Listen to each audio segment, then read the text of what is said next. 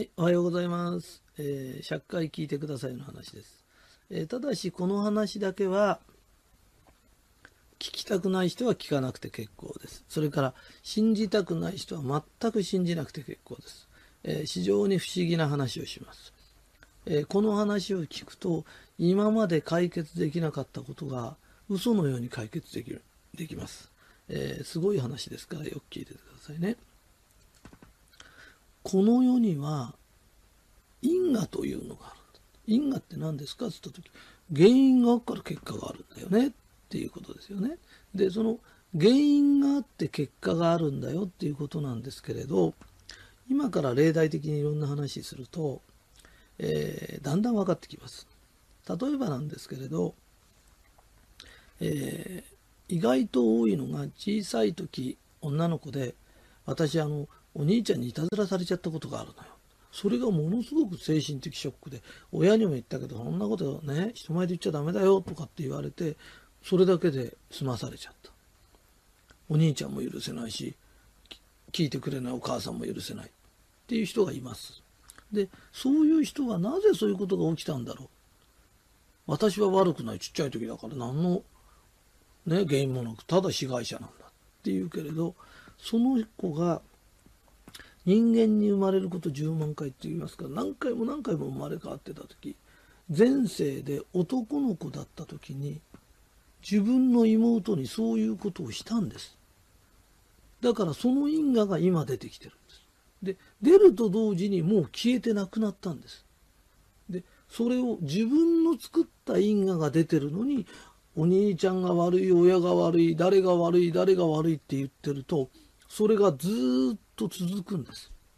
そしてその因果がもっと大きくなって、この世でもっと悪いことを起こす。なぜかっていうと、自分の作った因果を人のせいにして、あの人が悪い、この人が悪い、世間が分かってくれないって言ってると、どんどんどんどん悪い結果になるんです。だってあなたが正しいんだったらどんどん良くなるよね。で、それがどんどん悪くなってくるっていうのは、自分の犯した罪が今出てきたんだから、もう出たんだからもう消えたの。それを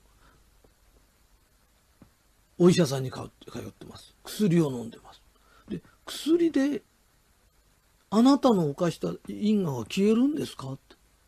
因果を消す薬ってあるんですかって。で、そういうことしてると、だんだんだんだんその薬でうつ病になってきちゃったりとか、どんどんおかしくなってきちゃう。だから出た因果は消えたんだ、ありがたいって、ただそう思えばいいと。因果って聞くと、え、因果だったらどっかでこう祈祷してもらわなきゃとか、壺買わなきゃとかって言うけど、もう起きた因果が出たんだから消えたの。あ、消えてよかったねでいいんで、壺を買う必要もなければご祈祷する必要もないんです。だからこれからいろんなことが起きた時、あ、もう出たから消えたんだって、そういうふうにただ思えばいいだけだよ。えー、家庭内暴力で、なんでうちの子供はね、母親でよく子供に殴られる、暴力振るわれる、なんでだろう、なんとかこの子が治ってくれたら、なんとかこの子が更生してくれた、この子この子って言ってるけど、あなたが前世男の子だった時に親に暴力を振るってるの。で、それが結果となって出てきてるのに、あの子が治ってくれたら、あの子が治ってくれたらっていうけど、原因はあなたにあるの。そうすると、あ、因果が消えるんだ、ありがたいことだ、自分が犯してきたことが今消えていくんだ、ありがたいと思った時、その子供の、あなたの人相も変わるけど、相手の子供の人相もわーっと変わってきて、ああよかったね、ありがたいねっていうことが始まるの。それを自分の犯した罪を相手が悪い、相手が悪いっつってっと、そうじゃないそうじゃないというげんこつの雨が降るの。だからどんどんどんどんそれがエスカレートしてきちゃうよ。まあ、あの子を治すためにカウンセリングにも行きました、何もしました、かにもしましたね、ご祈祷もしましたってけど、あなたの原因なのであって、それを人のを治そうと思っても絶対治らないんだよ。えー、この世の中って不思議なことがあってね、えー、がんは急になると思ってたけど、がんの人っていうのは必ず頑張り屋か頑固なの。でそれをやめない限り治らないの。それから喘息なんていうのは、子供の喘息なんていうのは、親かおじいちゃんで人のことを怒鳴りつけて、息もできないほど怒鳴りつける人がいるの。そうするとその人が出した因果が子供か孫に回ってくるの、ね、そういうこともあるんだよってで言われた人はすぐ思い当たるの。あ、そうだ、うちの親がそうですよと、おじいちゃんがそうですよと、ね、リウマチもそうなの。人のことを恨んだり恨まれたりするとそういう結果が出てくるの。この世の中には原因があって必ず結果があるの。因果の場合はね、人に恨まれなくても本当に冷やしようであんまり冷やしようとなるけれど、因果の人はすぐ分かるの、ね、だからああそうなんだ、こういう因果があるんだ、でそのことが分かっと自分が救われるので、自分一人が救われると地獄で苦しんでる自分の先祖が一人救われるので、あなたそうじゃないよ、こういう考え方してごらん、こういうことがあるんだよ、原因がないことが起きるわけないじゃないかって一人教えてあげて、その人が一人救われるとまた先祖で苦しんでる人が救われる。それで自分も幸せになり、周りも幸せになり、先祖も幸せにできる。でこういう話を聞ける人は特別選ばれた人なの。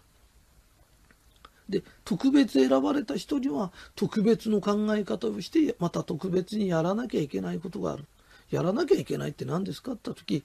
そういうことが起きた時、ああこれで因果が消えたんだと思い、また人にこういうことを教えるということだよ。わかるかい、ね、この世が修行だからね、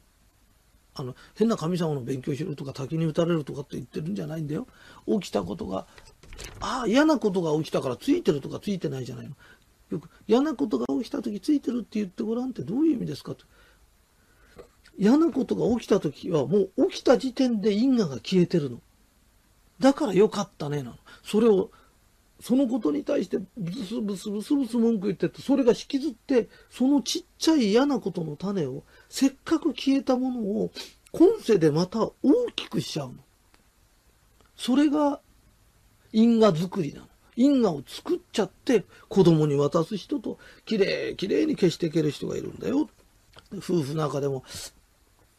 なんでうちの旦那ああいうことしてああでこうでって言うけど、それはあなたが夫だった時に奥さんにそういうことをしてたの。自分が何もしてないのにそんなこと起きるわけがない。で私はしてないしてないって、今世してないんだよね。前世にしてるから起きるの。人の魂ってずっと続くんだよ。えー、自分は学歴がないから学歴ですごくバカにされるんです。それは前世であなたが学歴があったり学問があった時、学歴のない人学問のない人必ずバカにしてたの。そういう態度をとってたから今出てくるんだよ。だって同じ学歴がなくたってそんなこと何も言われない人っていっぱいいるんだよ。なぜ自分は言われるんだろう、なぜあの人はあんなこと言うんだろう、全くあいつは嫌な人間だ。それで自分が学歴がなくてバカにされる 人, 人って自分が学歴があった時人をバカにしてたんだよ。それを今自分がバカにされるからって、それはあなたが起こしてきた原因なのに、子供に無理やり勉強して学問がないとこんな辛い思いするぞとかって言うけど、そうじゃないんだよ。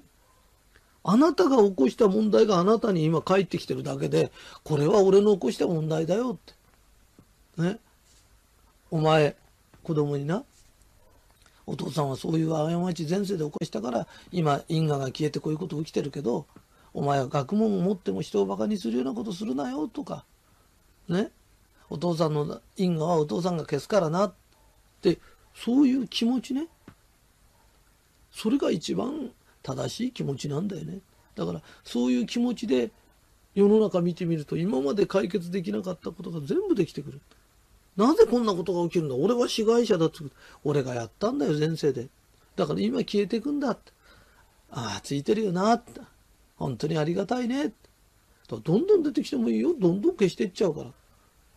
だってで出てきたことに対してたった一言、俺が前世でやったことなんだよ、ありがたいね、この一言がどんどんどんどん消していくの。それをなんでだろうなんでだろう、俺私は被害者だ俺は被害者だ、あいつが悪いんだあいつが悪いんだって言ってると何にも解決できないの。それが運勢を悪くし自分の体まで壊してきちゃう。それより自分を救い先祖を救えるような生き方が一番いいよね、えー、このお話を何回も聞くと後ろにいる守護霊が「そうだそうだ先祖がそうだそうだ」ね、先祖はあんたに幸せになってもらいたいんだよ、幸せに生きてもらいたいんだよ、自分で出した因果をどんどん消すために俺たちは今世来てるんだよ、でいい因果を作りに来てるんだよ、いい因果はいいいいことしか起きないんだよ、だから自分の因果を消していい因果を渡すんだって、みんながそうだそうだっていう喜びの声が湧き上がってくるんだ。それで見る目が変わって幸せになれる、えー、私はこのテープは本当にいいテープだと思います。ただ信じたくない人は信じなくていいです。これはあの強制できるようなものじゃないです、えー、私もあったかい気持ちで入れたつもりです、えー、聞ける人はひゃっかい聞いてください。ありがとうございます。